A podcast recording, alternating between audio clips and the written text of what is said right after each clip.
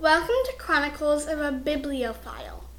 This is a podcast exploring books, stories, and the people obsessed with them. I'm the librarian. My job in the podcast is to get, select, and organize books. P.S. Bibliophile means someone who really likes books. I am the chronicler.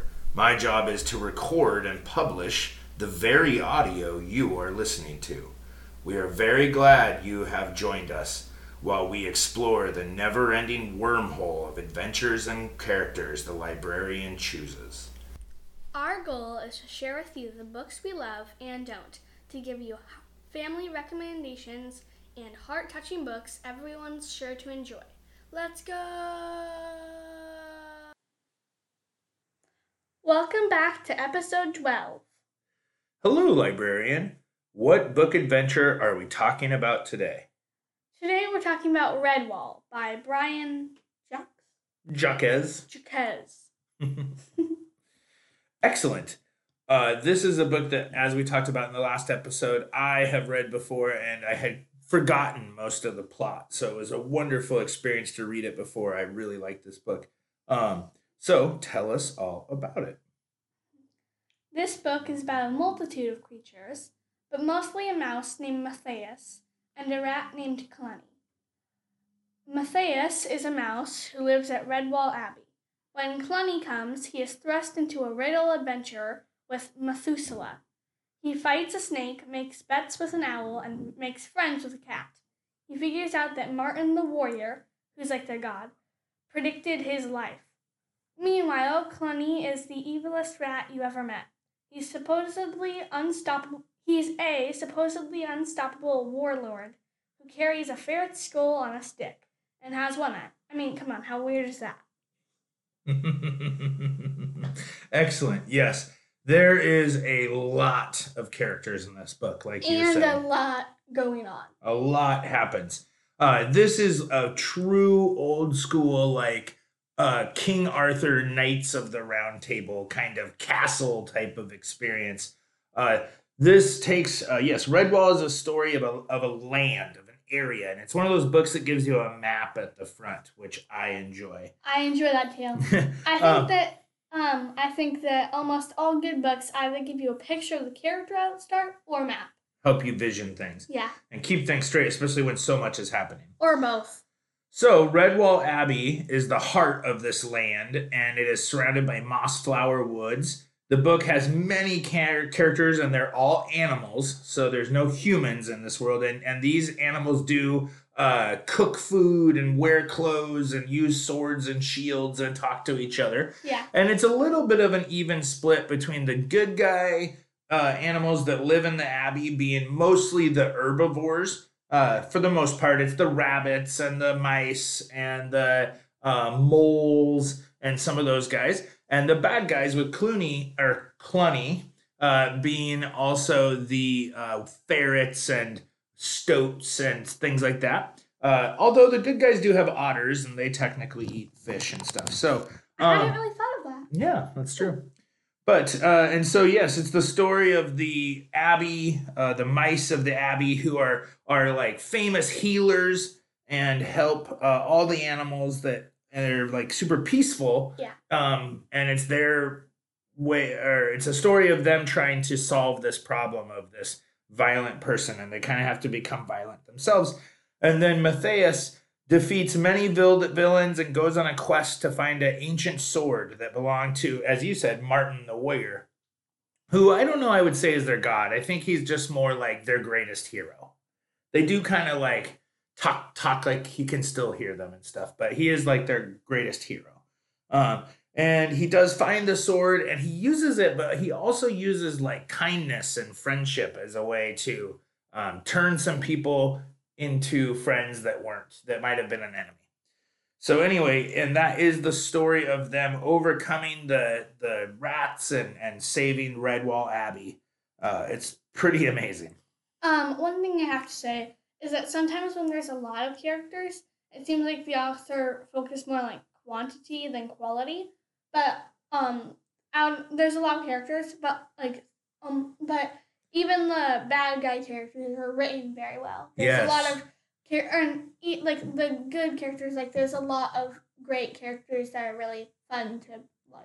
It Correct. was very hard for us to choose our favorite character. Correct. Yeah, a lot of characters are really developed. That's for sure. Yeah. Um, excellent. So, speaking of that, librarian, who was your favorite character? My favorite character, after a lot of consideration, was Jess. Jess is a great fighter and climber. She's the mother of Silent Sam. She's basically a super mom, and also she's a squirrel. That's right. She is a squirrel, and she is definitely one of the bravest and best warriors of the story, uh, other than maybe Matthias. And she saves Matthias's life a couple of times, I feel like. Okay. Well, my favorite character was Methuselah, and kind of a combination of Methuselah, specifically in his interactions with Matthias. Methuselah is the ancient librarian mouse who keeps the legends and teaches Matthias all about Martin the warrior.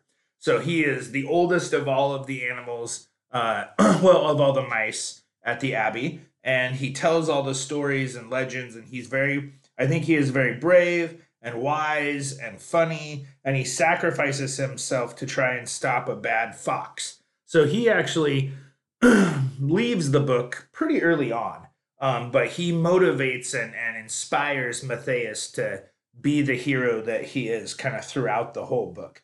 He's also very humble. Parents, uh, as you might have picked up, I will say that this book is pretty violent. Uh, it, it's a great book, and none of it is too gory. Uh, but there are some scary parts where he's fighting snakes and things that Very creepy snakes that say their name in their sleep.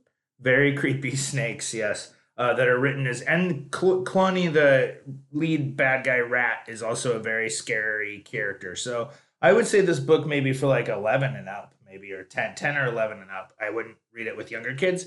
Uh, it's also just a really big book. Uh, so they may not have the ability to read that book that long. Very um, it's a very long book, and I I do have to say that this book is very good, but at the start it's um kind of hard to get into. Takes a little while. Yeah, it's a little um slow at the start. That's oh, I find that mostly all, always true with a book that takes the time to develop their characters. Because it takes time to meet the characters and learn about them and that kind of thing. All right, let's move on to. Oh no, I'm sorry. What did you rate this book? Ahem. I wrote I rated this book four and a half hearts. Four and a half hearts. Ooh, that is excellent. I um there the snake could have been a little less creepy. Who op- who A says their name in their sleep and B opened their eyes in their sleep. Mm, very apparently snakes. Very creepy character. Uh, okay, I gave this five and a half hearts. That's right. I blew right through the top of our limit. What? I love this book. It's just a book that Considering that you haven't even given anything five hearts, that's I'm insane. blowing right past it. Five and a half hearts. I think I did give one of them five hearts. But anyway, No. um, but uh, yeah, I this is just the type of book that I really loved as a child. I love these adventure fantasy books. So Um, let's. Oh, Also, we um dad thought there was gonna be like two or four of these books, so we um we looked it up, and apparently there's like twenty two of them. yeah. So, like, If you get into the series, you really can get you can it. really read a lot of these. Yep, you could spend years reading Redwall. okay, so let's move on to joke time. How does a mouse feel after taking a shower? I don't know. Squeaky clean. Squeaky clean. That's funny. That was one of the jokes I wrote. Luckily, I wrote more than one, but I love that one. Squeaky clean. Um, this la- my last joke. Um, it um kind of um is off the back of the book, like the oh, end. okay. Where do you go to replace a rat's tail? I don't know. I didn't also see this on the book. Where no, do it's you not go? a joke. Oh, that's okay. in the book. It's Where do you go? What happens? in Yeah. A retail. A retail store. That's funny. Like Okay. gets yes, yeah. I get it. Yeah. What does a cat like to eat on his birthday? Um, I don't know. About Mice, cream, and cake. Well, I think he should have mice cream, you know, mice, mice cream cake. Mice cream cake. A mice Ice- cream cake. Well, ice cream cake is so good. I agree. I agree. All right, we're this is already our longest episode. So, what is our next book, librarian? Our next book is called The Copernicus Legacy, and just you wait, it might be longer. yes, it looks like it's called The Forbidden Stone, which I think Copernicus Legacy is a series of books. Yes. This is book one called The Forbidden Stone by Tony Abbott. And I um I checked, and it has 410 pages. Awesome, we're ready. So, Ahem. Thank you for listening, listeners. We will see you next time. Don't forget that an open book is an open portal. Goodbye for now. goodbye.